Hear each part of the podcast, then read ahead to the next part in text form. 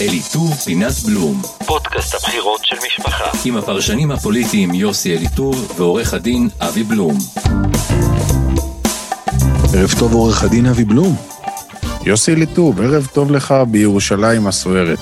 הסוערת, די סוערת. קודם כל אנחנו כבר, בוא נאמר, מעל שעה באיזושהי ידיעה סנסציונית שהממשלה מתכנסת וצו איפול מוטל על תוכן הישיבה. מדברים על גופת חייל או על איזשהו משהו אחר, כל אחד וניחושיו הוא. אז באמת שאתה אומר סוער, זה לא רק סוער עם המזג אוויר, אלא גם, ה... אתה יודע, אני לא זוכר בשנים האחרונות ישיבת ממשלה שהתכנסה תחת צו איפול. שמע, לפני הבחירות תמיד ביבי מוצא משהו. עכשיו תראה, טראמפ לא נמצא, אין למי לנסוע, אין טיסות, אפילו לא לדוביי אפשר לנסוע, אז מה שנשאר זה לנסות ולהחזיר חיילים. תגיד לי, יוצא לך בלעי. המזל יוצא. של המשפחות השכולות, שיש בחירות יש, כל כמה. יש הרבה בחירות, אז כל הזמן הוא מנסה. כן. אתה יודע, יוצא לך לחשוב קצת בלילות הארוכות, אתה יודע, אנחנו אנשים מבוגרים כבר, וקשה לנו לישון בלילה, ואני חושב באמת, עד מתי הולך אדון ביידן להעביר את הסדרת חינוך הזאת לנתניהו? אתה חשוב, נתניהו צמוד לטלפון, כל רגע אומר, שמה יצלצלו מהבית הלבן, הטלפון לא מצלצל. עכשיו, לא תגיד שביידן הוא אויב ישראל, יש לו את חיים סבן, יש איזשהו לובי, בוא נאמר, יהודי לא, לא קטן.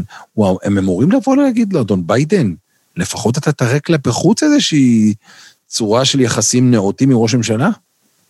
והאיש בו לא נשכח, שהאיש ארבעים שנים מכיר את נתניהו, אולי בגלל זה הוא לא מתקשר. תראה, אבל מה שלמדנו אצל אובמה, שביבי יודע להפוך את הלימון הזה ללימונדה. וברור. זאת אומרת, הוא יודע להראות, הנה מול ממשל, מחזירים לנו כאן את שלטון אובמה, רק אני יודע לעמוד מולם. הוא כבר שמענו אותו אתמול, מה הוא אמר? עם ארבעים מנהיגים דיברתי לאחרונה, רק עם זה שהוא הכי רוצה, הוא עדיין לא דיבר. ובאמת, אגב, יש שני דרכים איך להסתכל על זה. דרך אחת באמת לבוא ולומר, שנתניהו הולך לכתוב את הזובור, הם כל הזובורים על כל מה שהוא עשה לדמוקרטים, ריסק אותם במערכת שהוא ניהל עם טראמפ, אבל יש את הדרך השנייה שאני דווקא מאמין בה יותר. נתניהו ייבנה ממלחמה של ביידן מול ממשלת נתניהו. מסיבה מאוד פשוטה, אני נתניהו יוצא עכשיו לקרב תנכי אחרון, להציל את העם היושב בציון, מממשל תאב הסכם עם איראן. אתה יודע מה זה שווה לאדון נתניהו העניין הזה?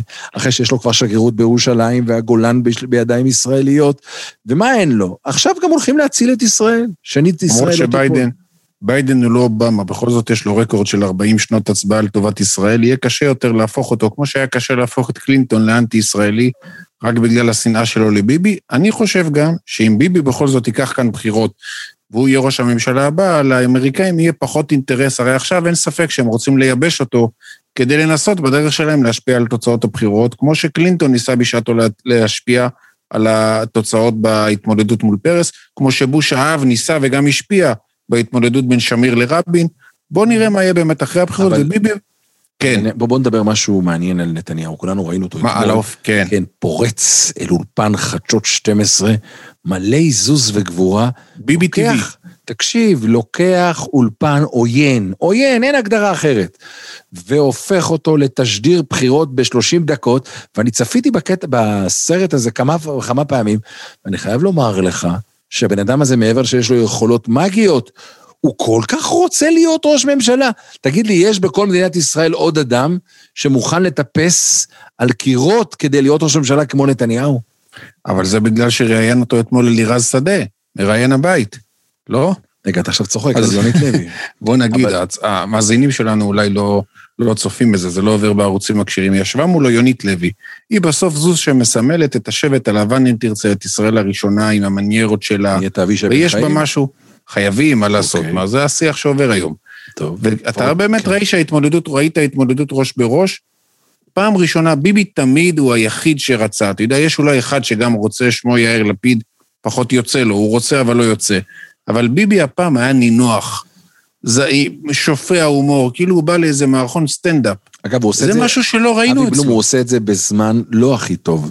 אנחנו ציפינו כבר שבתקופה הזאת, הוא נכנס כבר ממש לשטח, לאזור הבחירות, שהוא כבר יביא בסקרים שלושים ושלושה מנדטים, שלושים וארבעה מנדטים, ואתה רואה בסקרים הוא עשרים ושמונה, עשרים ותשע, אבל נתניהו יודע לזהות. אבל הוא במצב הכי טוב מאשר בשלוש כן, מערכות כן, הבחירות הקודמות. זו פעם יחידה שיש לו גוש שישים ואחת. יפה, אבל אתה יודע מה זה שישים ואחת? בפשיק אחד אתה זז גם ל-חמישים ושמונה, הוא מבין שהוא צריך לצאת להסתערות. ההסתערות הראשונה, הוא עושה את זה בבונקר איראני, במרכאות. הוא צונח אל אולפן חדשות שתים עשרה בנווה אילן, משתלט על האירוע, ועושה באולפן כבשלו, ואחר כך, אתה יודע, אין לו בעיה, בפייסבוק שלו, הוא מפיץ את זה בכל מקום. ביבי יכול להיות שהוא קוסם, יכול להיות שלא, אבל הרצון שלו להיות ראש ממשלה, הוא רצון שלא ראיתי אצל אף אחד. אגב, יש מוכשרים לא פחות מנתניהו, אבל צריכים לרצות, וכשאין רצון, אז גם היכולת לא תמיד עוזרת. אגב, מילה לרעיון הזה, אני חושב שזו גם תעודת כבוד למראיינת, אנחנו עכשיו נמצאים בתעודות כשאין לימודים, אבל מחלקים תעודות למראיינת, כי בסוף, תשמע, כשהיא מראיינת את אובמה, כך היא מראיינת, או אה, נשיא אחר אירופאי, כאן התרגלנו, זה לא הגיע לשמחתנו לעיתונות החרדית, שלא נותנים למראיין לפתוח את הפה.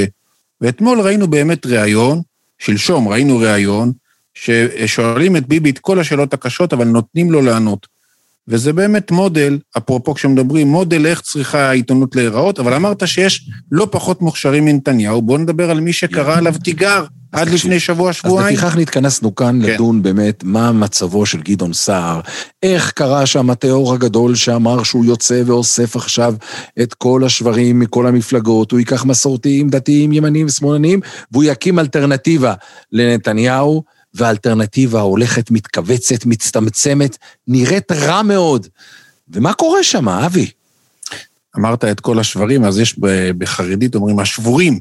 בסוף יצא שהוא אסף את כל השבורים. מה הסיפור? אם אני חושב שאפשר לשים את האצבע כך, קודם כל גדעון סער לא הביא שום קדר רציני. עם כל הכבוד לדני דיין וליפעת שאשא ביטון ולזאב אלקין, אין שם מישהו, גדעון הוא לא מספיק אוטוריטה כדי לסחוף אחריו מפלגה כשאין עוד דמויות ברשימה. ו... אתה רואה, אגב, את יפעת שאשא ביטון, זה הפלופ לדעתי הכי גדול, היא מצטערת, אני לא אומר שהיא ככה, היא מצטערת כאיזה מכחישת קורונה, יש לה כל מיני אמירות תמועות, שאפילו במחנה השמאל-מרכז, אנשים מסתכלים על זה בתימהון. Mm-hmm. זה א', דבר שני, האג'נדה של רק לא, לא עובדת. אתה יודע, שים לב, אני לא מדבר על ביבי, שהוא פתאום מדבר בשיח של אהבה, כן, בהכלה, והוא מפיע, והוא לא מדבר, הוא לא יורא כבר את המנטרה של רק לא, אלא הוא רק מדבר חיובי. יאיר לפיד, תראה מי נבנה לכאורה מהסתה האנטי-חרדית, לא ליברמן, לא סער שיש לו טקסטים ככה קצת נגד הכניעה של ביבי לחרדים, גם לא בנט, אלא יאיר לפיד, שהוא דווקא זה שנמנע מכך. כי היום, היום אנשים מצפים לשמוע מה כן, ספר לי מה אתה הולך לעשות, אל תבלבל לי את המוח אם רק לא זה ורק לא זה. זו דעתי. ואני רוצה להגיד לך משהו על גדעון סער. גדעון סער הוא מוצר ניו ביבי, זאת אומרת, אי אפשר לזלזל ביכולות שלו, בכישרונות שלו, הוא הולך עקב לצד אגודל, לצד נתניהו, והוא די, בוא נאמר, די, יש, יש בו אסופת כישרונות שהוא יכול להמריא, אבל... היח, היחיד שיש בו לדעת. כן, אבל אני חייב לומר, אבל, ואבל גדול. הוא עושה לא מעט טעויות, ואנחנו נמנה כמה וכמה מהם כאן, אבל ניתן שתי כותרות. כותרת אחת זה... הידידים מארצות הברית, וכותרת שנייה, זה החברים מהליכוד כאן בארץ, שניסו למנוע את המשבר הגדול בשנים האחרונות. החברים מארצות הברית, אני לוקח אותך, אבי בלום, לפגישה שאנחנו קיימנו עם גדעון סער לפני שנה וחצי, בסוכה הססגונית של מלון וולדוף היסטוריה בירושלים, נפגשנו באקראי, חייב לומר, ואחרי חצי שעה... מה נסגר שם, יוסי? אנחנו נדבר על זה. בשיחת חברים. אנחנו נדבר על זה פעם אחרת. כן, כן. יש עכשיו ישיבה שהיא תחת צו איפול, אז גם זה תחת צו איפול. מבטיחים למאזינים שעוד ידובר. כן. ושם גדעון סער ישב איתנו, ופתח לפנינו את רשימת הידידים מעבר לים, אהרון וולפסון, שלומו ורדיגר, כל אותם מיליארדרים חרדים שמצפים ליום שגדעון שר ייכנס לבלפור. עכשיו אני לא יודע אם באמת הם צודקים בציפייה הגדולה הזאת או לא, ברור לנו שגדעון שר הוא לא אויב של החרדים, יש לו גם איזושהי מערכת קשרים מאוד קרובה עם גדולי ישראל, עם מערכת החיים החרדית, הוא שומר שבת, הכל טוב ויפה, אבל הוולפסונים והוורדיגרים מחכים לרגע שגדעון יבוא והם יבואו לרקוד סביבו, ואתה זוכר את גדעון שישבנו איתו, הוא אמר הערב אני הולך לדינר בשערי חסד, עכשיו יורד ההוא, ונתי איזק, האיש שליד, כל הזמן תמראה לנו, לא הייתה כתובת חשובה, אדרס, כמו שאומרים אחד, שגדעון סער לא הכיר שם. אני כמו שגדעון אומר, לא זוכר שום דבר מהשיחות. כן, כן. ומשפט שני, כותרת שנייה קשורה לחברים בליכוד, שנמנעו בכל דרך למנוע את הפילוג הגדול. די אם אני אזכיר את שמו של שמעון סוסן, ראש מועצה אזורית מודיעין, ואחד אנשי השטח החזקים בליכוד. ביבס, ראש עיריית מודיעין, גם כן היה חבר משותף. כן, הוא התרוצץ בציר בין נתניהו לסער, ללא ערף. מה הם לא ניסו לעשות כדי למנוע את הפילוג? אבל נתניהו שמתייחס לכל הפוליטיקאים בליכוד כזבובים טורדניים במקרה הטוב, וכאנשים מסוכנים שצריכים לחסל אותם במקרה הרע, לא הסכים לעשות צעד אחד לעבר גדעון סער, וגדעון ספג וספג וספג, יום אחד זה התפוצץ לו, והחברים המשותפים אמרו לביבי, באירוע הזה אתה אשם. אני לא חושב אבל, כמו אגב עם בנט בשעתו, שביבי עשה את זה מתוך תחושה של זלזול, כמו שהוא מזלזל ברוב הפוליטיקאים בליכוד, דווקא בגלל שהוא מעריך את גדעון, תשמע, גדעון היה זה שחילץ אותו מהאדמה, הוא כבר היה מתחת לאדמה ב-אלפיים ושלוש, היה את המרד של סילבן שלום נגדו, את הפוץ', גדעון נכנס אליו, אתה זוכר את הסיפור ששמענו, אז הוא רץ על ההליכון, הוא אמר לו, על כל קילוגרם שאני מוריד, אני מוסיף אחוז בסקרים. עכשיו, הוא מבחינתו, ביבי יודע שהמודל של גדעון זה ביבי, ומה בסוף היה המודל? את זה גם שמענו בשעתו מגדעון סער, הוא אמר, תראה, כשביבי מתעמת עם אובמה, ולא עם בוז'י הרצוג שהיה בשעתו, אתה, עם מי שאתה מתעמת ככה, אתה קובע את הלבל שלך. ולכן גדעון סער התעמת עם ביבי, ניסה את זה בפריימריז, וזה לא הלך מי יודע מה, וזה מה שהוא מנסה לעשות עכשיו בגיבוי התקשורת. ביבי מצד שני, מבין את זה גם, ולכן הוא מתעלם. שמע, אתה יודע, אנחנו הרי מכירים איך זה עובד, יוסי, ואתה נמצא, היית הרבה בבלפור בשנים האחרונות, שבע בבוקר, זה השעה שביבי יורד עם הקפה, יושב בפטיו שם, סביב השולחן העגול, בחוץ, כשיש שמש, מנסה לגנוב קצת שמש, מתחילים להביא לו את הכותרות, הראו לו את הסרטון שגדעון סער הוציא, תקרא לי גידי, תקביבי, כל מיני ככה מניירות כאלה, אומר, לא מעניין, תראו לי מה קורה עם לפיד, רק לפיד, רק לפיד, כי הוא מבין לאן גדעון סער חותר, הוא לא נותן לו את זה, בינתיים בסקרים זה הולך, אבל תשמע, גדעון סער, כמו שאמרת, הוא אולי שני לביבי בתחכום, לא אמר עדיין את המילה האחרונה, כי אם אין לביבי שישים ואחת, הכל יכול לקרות. אבי בלום, אתה מדבר על בלפור, ואני רוצה לספר על שני דברים שאנשים לא יודעים מה שקורה בבלפור, בתוך בית מעון ראש הממשלה, מקום שנתניהו מבלה שם את כל ימות השבוע, חוץ מסוף שבוע. אבל שרה בפורצים, אני שומע. כן, היא עובדת שם, פתחו לה לשכה מסודרת, אבל, אבל תשמע, משהו מדהים.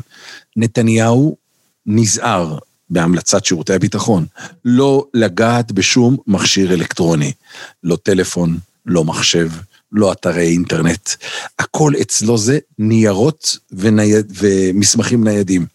אתה יודע, ליצנים יבואו ויגידו שזה גם עוזר בפרנסה ומונע חקירות גם, כשאתה לא קשור לשום דבר, אתה לא הוצאת הודעה, אתה לא קיבלת הודעה, וכשאתה מחבר את זה לסיפור המפורסם עם הארנק שראש הממשלה שלא נשלף אף פעם, אז כאילו, בוא נאמר, בנימין נתניהו חי בשנות ה-שלושים של המאה הקודמת, אבל צריך לומר שמדינת ישראל ממליצה, לנתניהו, לא להתקרב לשום צעצוע טכנולוגי, ואני אתן לך עוד נון צדיק נוסף ממשרד ראש הממשלה.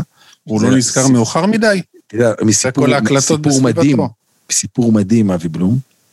נתניהו בתקופת אובמה היה בטוח שהוא מואזן על ידי הממשל האמריקאי, והמקום היחיד שהוא הרשה לעצמו לנהל שיחות טלפון, אגב, לא בטלפון שלו כמובן, טלפון ניידים שהם אקראיים ככה, נשלפים מהצוות, הוא היה יוצא למרפסת, אזור שיש בו מיסוך, ואת כל השיחות הרגישות, גם שהוא לא רצה שאוזן ישראלית תשמע, אבל גם שאוזן אמריקאית לא תשמע, הוא היה עושה את זה שם באותו מרפסת, ואני חושב... אתה יודע עם איזה מכשיר, אתה יודע איך קוראים למכשיר הזה, גם בתקופה מסוימת השתמשו בו בקבינט, ורדרים. כן, כן. אני זוכר שאלי ישי, כשהיה משתמש בוורדרים, זה היה נראה כחתן ביום חופתו. כן, הוא לקנות, לקנות לחם וחלב, הוא היה מתקשר בוורדרים, שמדר יאזין. כן. נתניהו קרוב מאוד לרגע, שהוא הולך לבלות הרבה במרפסת, לאור ההקפאה מהכיוון של ביידן. אבל... אגב, מי עוד לא משתמש בשום מכשיר אלקטרוני? פגשתי אותו בשבוע שעבר, ישבתי איתו, הוא אומר לי, אני לא יודע אפילו איך להיכנס לאינטרנט. רק סרטונים הוא דואג שיוצא נגד החרדים. הוא הולך עם טלפון, הוא קורא לו בהכשר הרב ליברמן, אין שם, אין שם וואטסאפ, עוד סיפור נוסטלגיה אחרון, נטו, נטו שיחות. אבי, אתה מושך אותנו ככה לנוסטלגיה,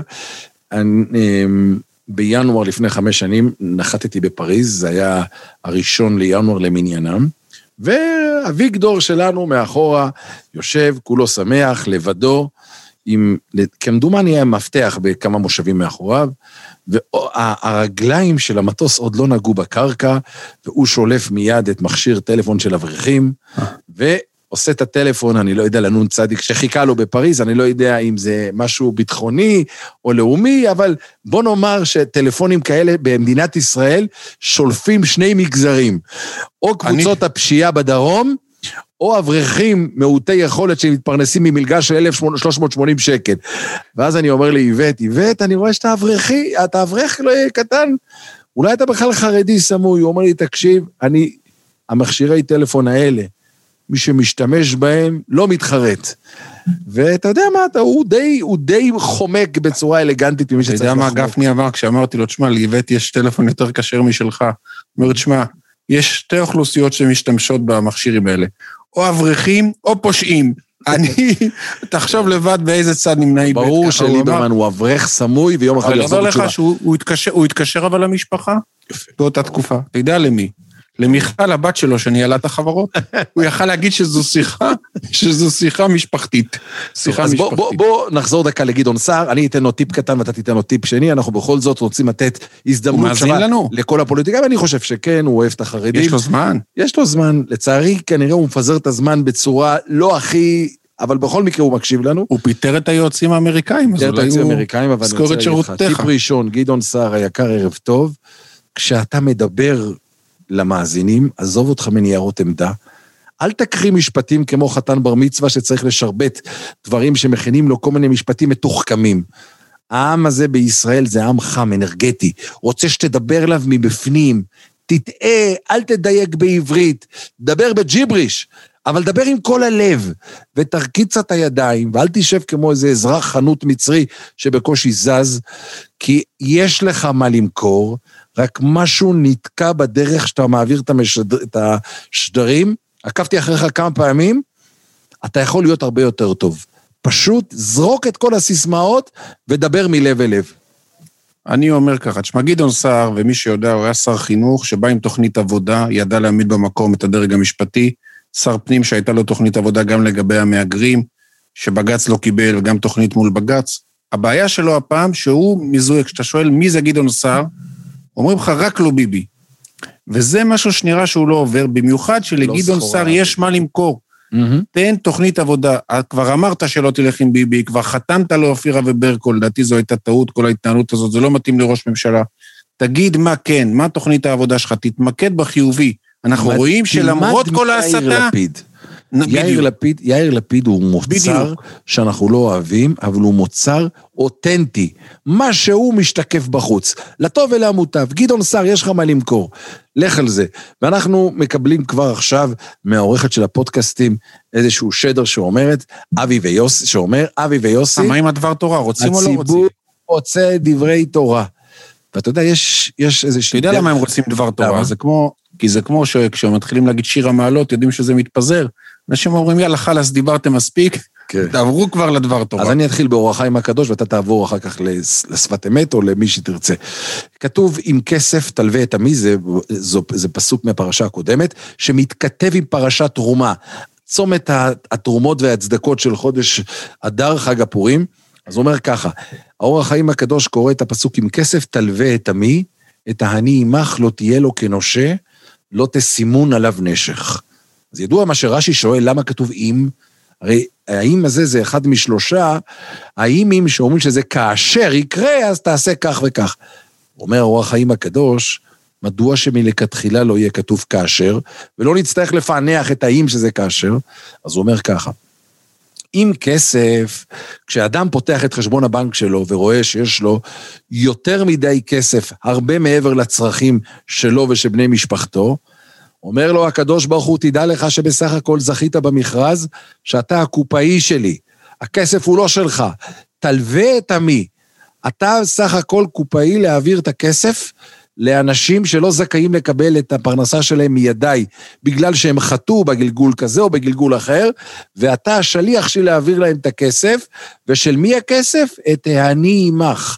העניים הללו זה כסף שלהם, אל תבזבז את הכסף הזה ליחטות ומטוסים פרטיים, תדע שאתה צריך להעביר את זה להם, כי אתה עשית מעשים טובים ולכן גלגלתי שאתה תהיה שליח למעשים טובים, והם הראו במעשיהם והם צריכים לקבל את זה דווקא בביזיונות דרכך.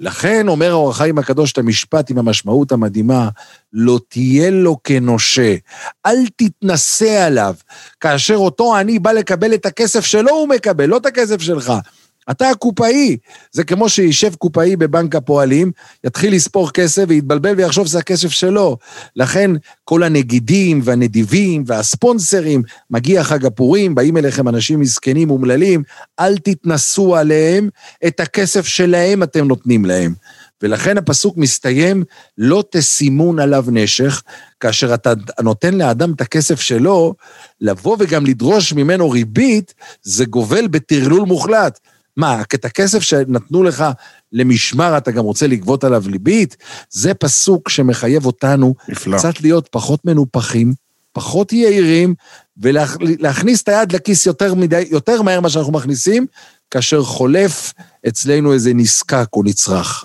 אני אגיד, אתה יודע מה, אני אשלים רק את דבריך, ואגיד משהו בקצרה על הפרשה הזאת, ששמעתי בשם אחד מבעלי המוסר, מה זה אם כסף תלווה את עמי, תעני עמך, לא תהיה לו כנו, ברור למי אתה מלווה?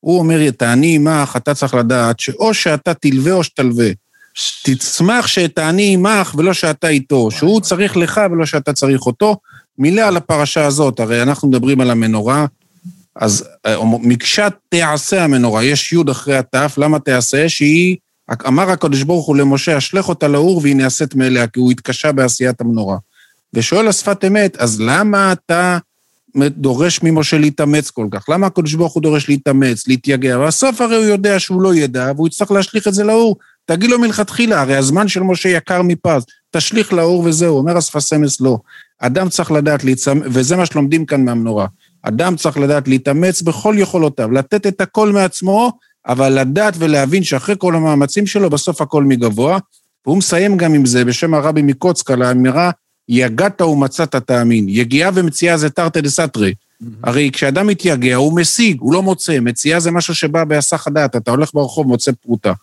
כאן אנחנו למדים מחז"ל, לא, האדם צריך לדעת בחיים להתייגע, להתאמץ כאילו הכל בידיו, אבל כשזה מגיע לדעת שזו מציאה מהקדוש ברוך הוא, כלום לא משלו, הוא חייב לעשות את המקסימום, אבל לדעת שהכל מתחילה ועד סוף, זה מתת שמיים. רב אברהם בלום, סיימנו בדברי תורה, והנה המזג האוויר הסוער כבר מתדפק על חלון משרדנו, אומרים שמחר יהיה שלג אמיתי, אני מזמין אותך ואת כל הרחובותים, אל תהיו ככה קצת יעירים, כנסו לרכבים, תעלו לירושלים, שלג בישראל זה לא משהו שקורה כל שנה, הגיע הזמן שהבנים שלך יתעמו קצת משהו מהמזג אוויר, השאלה אם החזאים הם יותר רלוונטיים ואמיתיים מאשר הפרשנים, זו השאלה. הכנסת לנו הקיצה, אבל יש בזה גם קצת צדק. סוף שבוע נעים, שבו בבית, תהנו מהמזג אוויר, קיבלתם את עיתון משפחה יום קודם, תוכלו עוד יותר להשתעשע, להתרשם, להתעצבן, לאהוב, כל מה שאנחנו מנסים לייצר לכם בחוויית המפגש של סוף השבוע. שבת מבורכת, בשורות טובות. תודה אבי. תודה יוסי.